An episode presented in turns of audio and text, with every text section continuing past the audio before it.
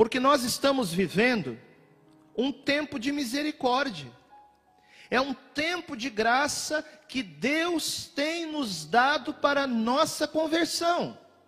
Nesse tempo de graça, nós podemos olhar aqui para o Brasil mesmo. É um tempo que Deus tem suscitado o Instituto Hesed para formar um povo. É um tempo que Deus tem suscitado Frei Gilson para levar à frente também uma campanha de oração com o Brasil. É um tempo que Deus tem suscitado tantos profetas, que Deus tem colocado sacerdotes que têm falado sobre os últimos tempos para que nós possamos aproveitar esse tempo de graça e de misericórdia.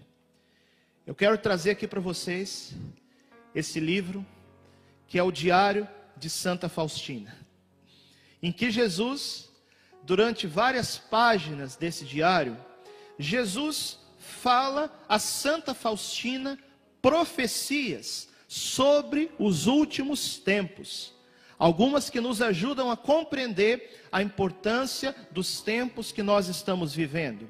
Então eu fiz questão aqui de trazer o diário de Santa Faustina, para que ninguém pense que a gente está inventando coisa, tá bom? Se você quiser conferir no diário de Santa Faustina, no parágrafo 1732, olha a profecia sobre os últimos tempos que Jesus faz a Santa Faustina. Ele diz assim: Amo a Polônia de maneira especial. E se ela for obediente à minha vontade, eu a elevarei em poder e santidade, dela sairá a centelha que preparará o mundo para a minha vinda derradeira. Foi o que Jesus disse a Santa Faustina em 1930, que da Polônia sairia uma luz que prepararia o mundo para a sua vinda derradeira. Olha, não sei quanto a você, mas para mim, a interpretação dessa profecia é muito clara. Qual que foi a luz que saiu da Polônia? Qual que foi a centelha que veio da Polônia para preparar a vinda de Jesus foi São João Paulo II. É a interpretação da maioria dos estudiosos, e eu tenho isso muito claro no meu coração. João Paulo II é essa luz e nós vemos isso através da sua vida, do seu testemunho, dos seus documentos. O Papa São João Paulo II, que foi o Papa da Virgem Maria, o Papa Totus Tus, o Papa que ensinou os jovens a adorar Jesus, o Papa que iniciou a Jornada Mundial da Juventude, o Papa que iniciou os estudos da teologia do corpo, que nos mostram a doutrina de sempre da igreja sobre o matrimônio e a sexualidade de uma forma compreensível para o mundo de hoje. Mas essa doutrina não mudou, essa doutrina é a mesma, e São João Paulo II nos apresentou tudo isso de uma forma nova. E ele chegou até a coroa da glória. Ele colocou a mão na taça e ele é santo canonizado da igreja. E olha, nós falando isso sobre João Paulo II, de forma alguma estamos desmerecendo os papas que vieram depois, ok? Nós reconhecemos o nosso Papa Emérito Bento XVI, nós reconhecemos o nosso Papa Francisco e nós acreditamos também que eles são luz na medida que continuam a obra que João Paulo II começou há décadas atrás para preparar o mundo para a vinda gloriosa de Jesus. São os tempos de misericórdia. Deus levanta um santo já canonizado, São João Paulo II, Deus levanta o Instituto Hesed, Deus levanta tantos profetas para nos lembrar. Nós estamos vivendo um tempo de misericórdia que nós precisamos aproveitar para voltar para o coração de Jesus, por quê? Porque depois do tempo da misericórdia virá o tempo da justiça e da purificação. Eu quero partilhar com você outra profecia também do diário de Santa Faustina. E essa profecia é mais forte. Então prepara o coração. No parágrafo 83 do Diário de Santa Faustina Kowalska, Jesus fala para ela assim: Antes de vir como justo juiz, eu venho como rei da misericórdia. Antes de vir o dia da justiça, nos céus será dado aos homens este sinal. Ninguém está inventando coisa, não. É uma santa canonizada pela igreja, viu? E aqui Jesus vai falar para Santa Faustina qual será esse grande sinal que precederá o dia da sua vinda. Aí Jesus continua: Toda luz se apagará no céu e haverá uma grande escuridão sobre a terra.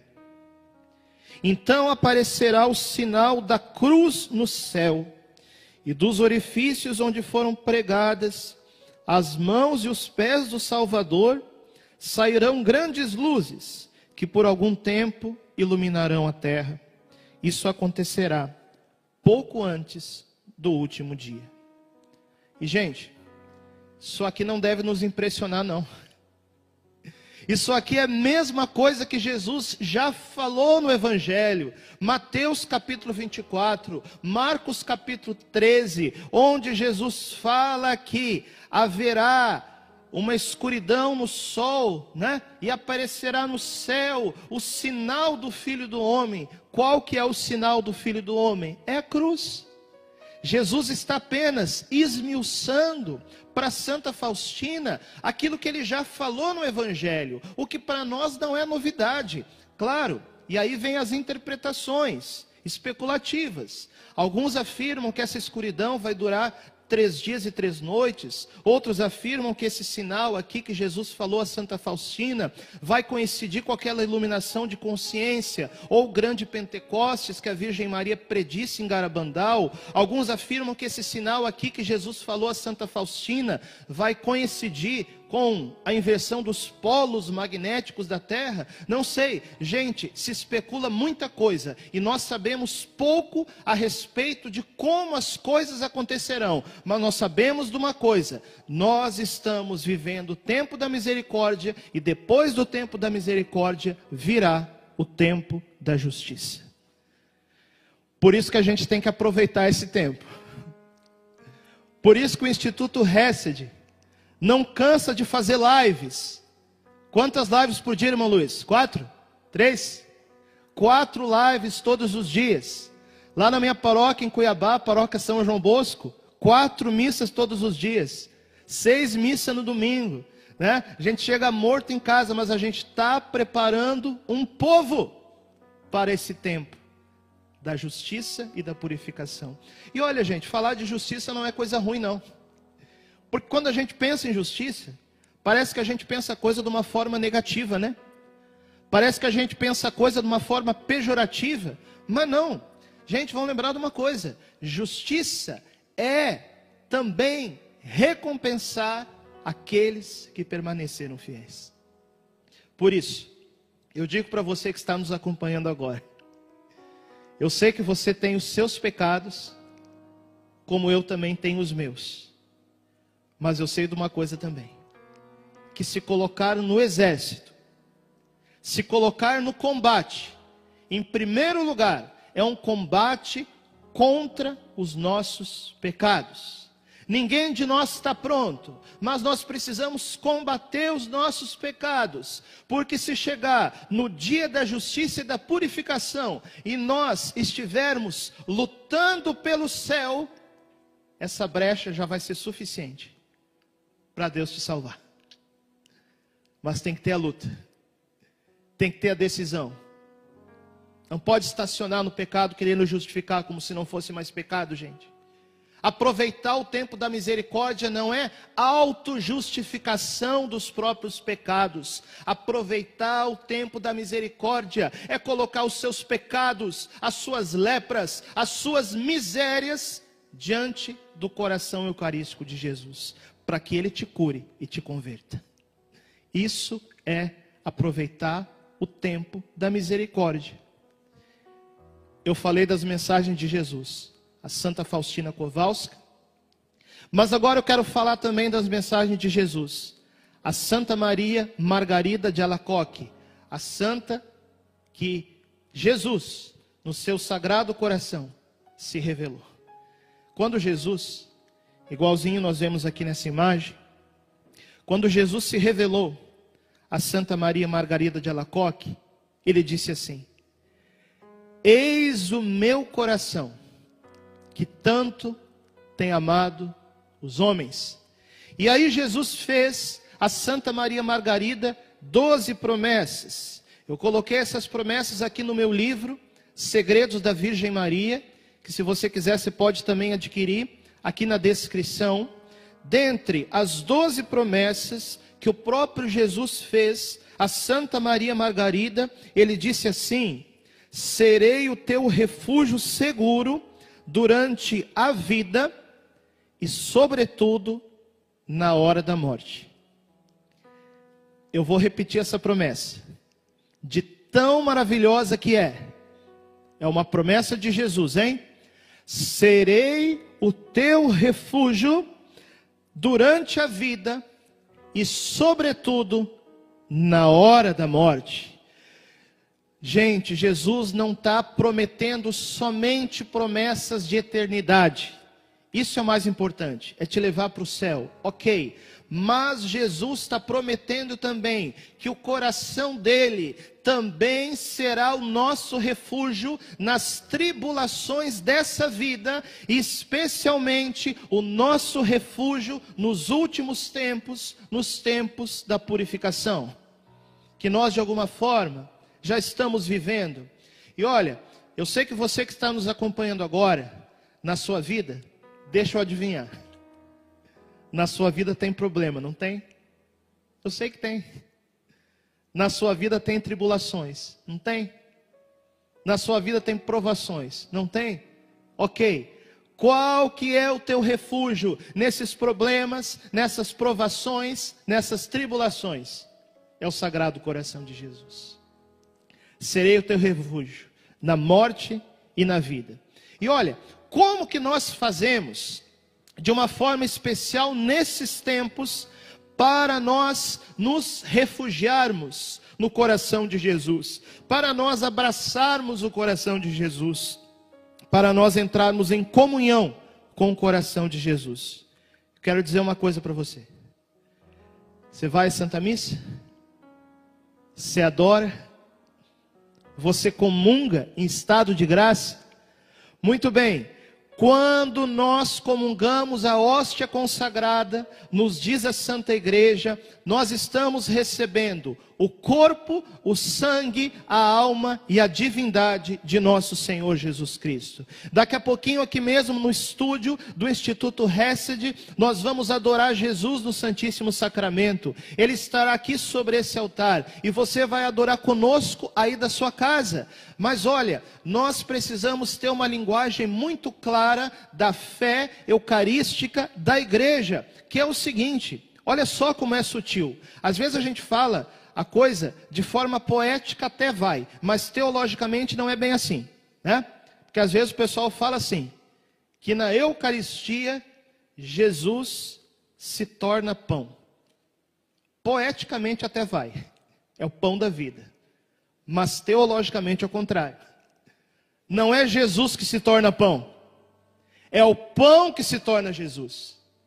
Não é Jesus que se torna vinho, é o vinho que se torna Jesus. A partir do momento da consagração na Santa Missa, quando o sacerdote fala: Isto é o meu corpo, isto é o meu sangue, a partir daquela hora não tem mais pão e vinho. A partir daquela hora desaparece o pão e o vinho. O que que fica ali? A aparência do pão e a aparência do vinho, mas a substância é nosso Senhor Jesus Cristo. Jesus não se torna pão, é o pão que se torna Jesus. Todo o corpo de Cristo está presente ali, todo o seu sangue, toda a sua alma e toda a sua divindade. Então, se está presente o corpo inteiro, está presente também o coração.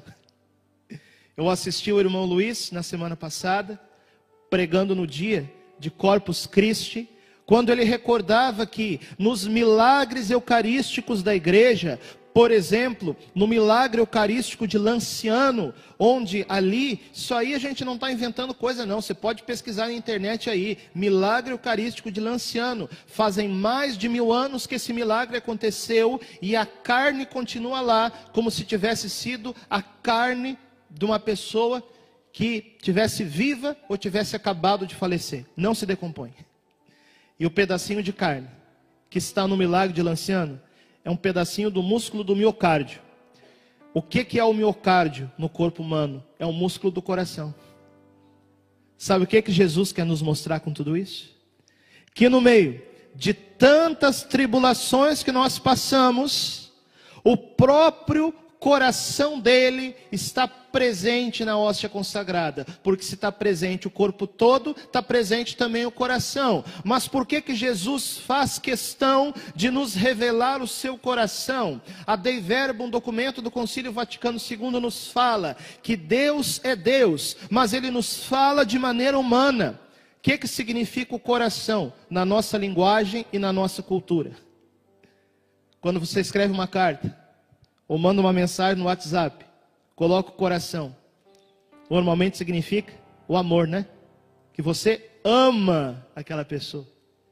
Jesus, quando revela o seu sagrado coração a Santa Maria Margarida de Alacoque, ele está mostrando o transbordamento do amor dele, principalmente na hóstia consagrada, onde ele está substancialmente presente, também com seu coração no seu corpo ressuscitado.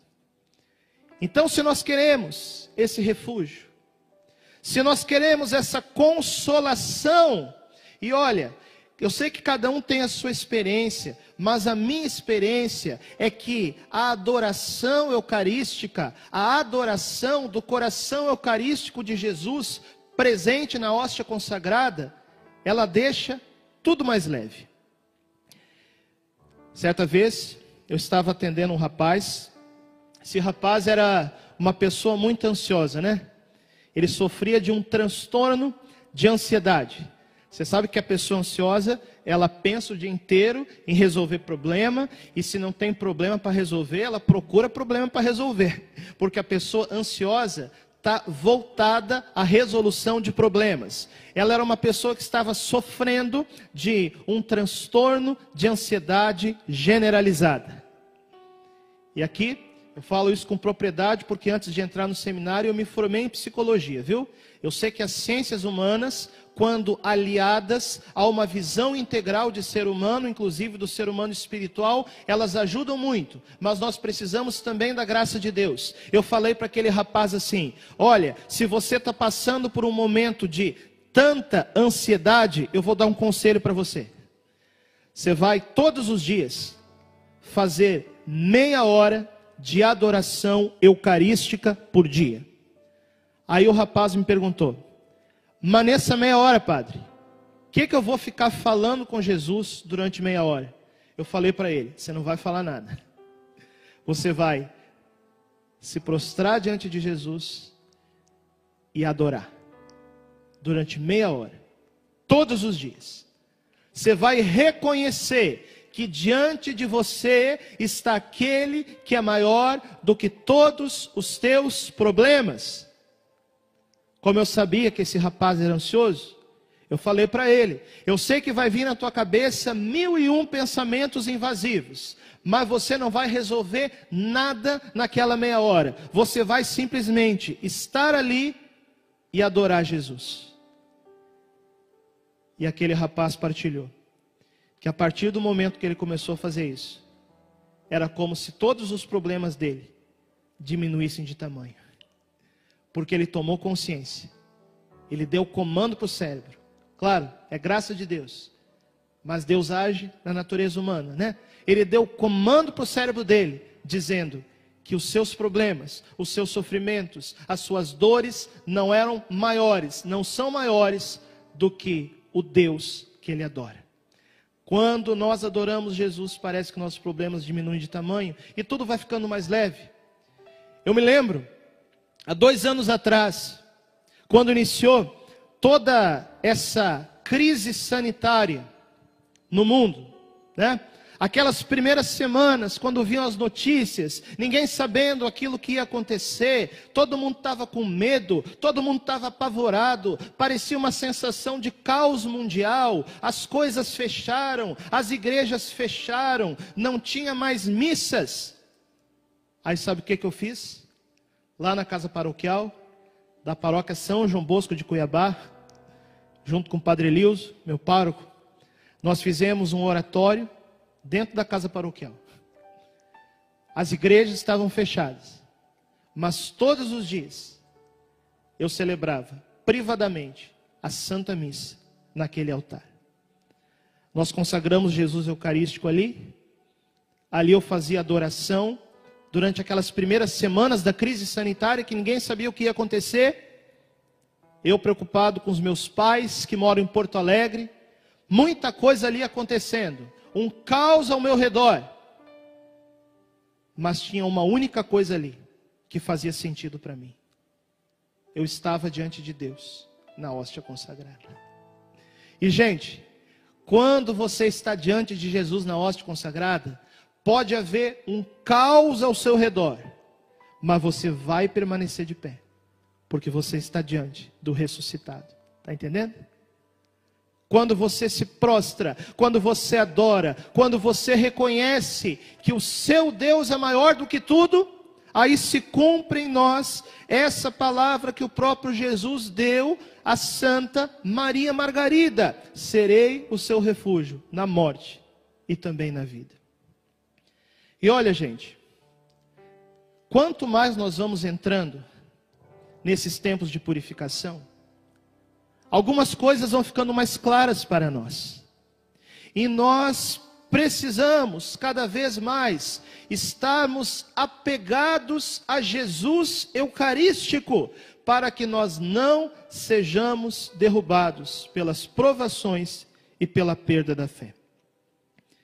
Eu falei aqui das mensagens de Jesus a Santa Faustina Kowalska. Eu falei aqui das mensagens de Jesus a Santa Maria Margarida de Alacoque. E eu quero falar aqui das mensagens da Virgem Maria ao Padre Stefano Gobi, nesse livrinho azul, que eu sei que é tão querido aqui para todo o Instituto Hesed, chamado Aos Sacerdotes, Filhos Prediletos de Nossa Senhora. Para quem não conhece o Padre Gobi, ele era um padre italiano, já falecido. Se Deus quiser, logo, logo em processo de beatificação, de canonização, porque ele era amicíssimo do Papa São João Paulo II. E o Padre Gobi, ele tinha aquele dom místico ou dom carismático, chame como quiser, da locução interior. Então, o Padre Gobi, ele não via Nossa Senhora, ele também não ouvia Nossa Senhora viva voz, mas a Virgem Maria se comunicava com ele interiormente, por esse dom que nós chamamos de locução interior. E aquilo que o Padre Gobi recebeu de Nossa Senhora, desde o ano de 1973 até o ano de 1997, está aqui, nesse livrinho azul, que inclusive tem uma coisa que se chama imprimatur, aqui, nas primeiras páginas. Você sabe o que é o imprimatur? Imprimatur é uma autorização da igreja, por meio dos bispos, para que esse escrito em questão seja lido, divulgado e meditado. Então, gente, isso aqui é conteúdo católico. E aí, se nós procurarmos compreender aquilo que a Virgem Maria explicou ao Padre Gobi a respeito dos últimos tempos e da importância de nós nos apegarmos a Jesus Eucarístico, nós vamos encontrar numa locução interior que o Padre Gobi recebeu no dia 31 de dezembro de 1992, em que a Virgem Maria vai explicando ao Padre Gobi os sinais dos últimos tempos, e aí ela mesmo vai falando a respeito da perda da fé, das guerras, das epidemias. Ela falou isso em 1992, da perseguição àqueles que permanecem fiéis, porque muitos são perseguidos hoje de muitas formas, não é só perseguição de sangue, é também a difamação, é também a calúnia, é também o cancelamento. Mas a Virgem Maria fala de um sinal dos tempos que ainda não aconteceu. E vocês vão entender por quê. Ela fala a respeito da aparição do anticristo. Isso ainda não aconteceu. Como você sabe, padre? Porque ela nos dá o critério aqui para nós reconhecermos o anticristo quando ele se manifesta. Muita gente pensa assim, mas quem que é o anticristo afinal? Será que o anticristo é uma pessoa ou será que o anticristo é um sistema? Bom, todo sistema normalmente ele é liderado por uma pessoa. Mas o anticristo já aparece na Bíblia, na carta aos Tessalonicenses, como o homem da iniquidade, aquele que se opõe a Cristo. E como a gente sabe que isso ainda não aconteceu, olha só o que a Virgem Maria fala. Ela explica o sinal para reconhecer o anticristo. Ela diz: o quarto sinal é o horrível sacrilégio cometido por aquele que se opõe a Cristo, isto é, pelo anticristo entrará no templo de Deus e sentar-se-á no seu trono, fazendo-se adorar ele mesmo como Deus. E aí Nossa Senhora explica ao Padre Gobi uma coisa que Jesus já afirma no capítulo 24 do Evangelho de Mateus. Quando Jesus faz a sua pregação sobre os últimos tempos, Jesus fala assim: Lede o que falou o profeta Daniel. Aí, se nós irmos lá no Antigo Testamento, no capítulo 12 do livro do profeta Daniel, o mesmo capítulo que fala que nos últimos tempos São Miguel Arcanjo irá se levantar como líder de um exército, o profeta Daniel fala assim: que será, presta atenção na palavra, será suprimido o sacrifício perpétuo e será colocado no lugar a abominação da desolação. Eu vou repetir. Entenda essas palavras. Será suprimido o sacrifício perpétuo e será colocada no lugar a abominação da desolação. Eu pergunto para você que é católico: qual é para nós o nosso sacrifício perpétuo qual que é o sacrifício eterno que nos salva? Bom, nós sabemos, é o sacrifício de Jesus que aconteceu na história no Calvário, mas que acontece misticamente em todas as igrejas, em todos os altares, cada vez que a Santa Missa é celebrada. Então, o profeta Daniel fala que o sacrifício será suprimido e será colocado no lugar dele a abominação da desolação. Aí Nossa Senhora, ela mesma, ela explica assim ao Padre Gobi: a Santa Missa é o sacrifício cotidiano, a oblação pura que é oferecida ao Senhor em toda parte, do nascer ao pôr do sol o sacrifício da missa renova o sacrifício consumado por Jesus sobre o Calvário. Presta atenção aqui, católico, que isso aqui é definição do que, que é a Santa Missa, hein? O que, que é a Santa Missa? Se alguém te pergunta, você poderia responder: é a renovação do sacrifício de Cristo, ou a atualização do sacrifício de Cristo no altar. Mas aí Nossa Senhora fala: acolhendo a doutrina protestante, se dirá que a missa não é um sacrifício, mas somente a santa ceia, ou seja, a recordação do que Jesus fez na última ceia, e assim será suprimida a celebração da Santa Missa. Aqui Nossa Senhora está falando do sinal objetivo para nós reconhecermos o anticristo. E a ação anticrística dos últimos tempos é essa: é que não haja mais missas, é que a Santa Missa seja abolida. E aí a Virgem Maria fala: nessa abolição do sacrifício cotidiano consiste o horrível sacrilégio cometido pelo anticristo cuja duração será de aproximadamente três anos e meio. Existem muitas formas de entender esses três anos e meio e também a forma literal, ok? Mas a clareza, a objetividade é essa. O plano do anticristo é acabar com a Santa Missa. O plano do anticristo é acabar com a Eucaristia. E você, sacerdote que está nos acompanhando agora, meu irmão sacerdote, tomemos cuidado. O plano do anticristo é acabar com o sacerdócio. Porque se não houver o ministério sacerdotal, não há a Santa Missa. Quando começou a crise sanitária, há dois anos atrás, algumas pessoas no meu canal no YouTube, você pode seguir aqui, está na descrição, Padre Francisco Amaral. Algumas pessoas perguntaram assim: Padre, já é agora? Eu disse, ainda não.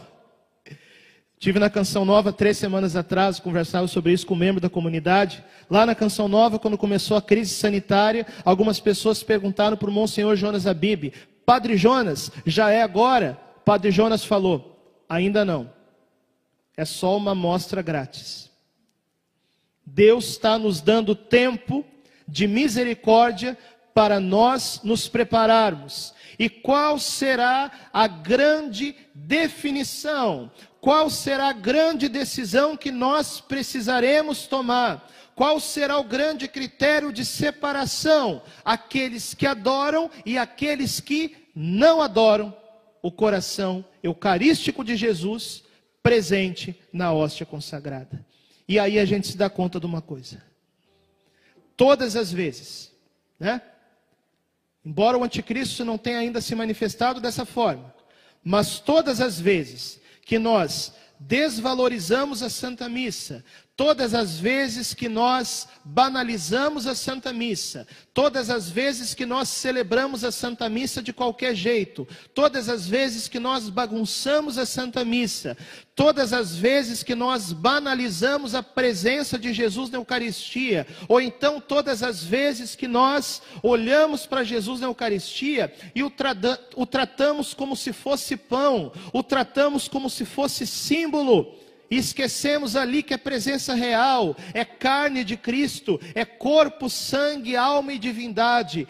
Todas as vezes que nós banalizamos Jesus Eucarístico e a Santa Missa, nós já estamos entrando nesse processo de preparação para o reino do Anticristo.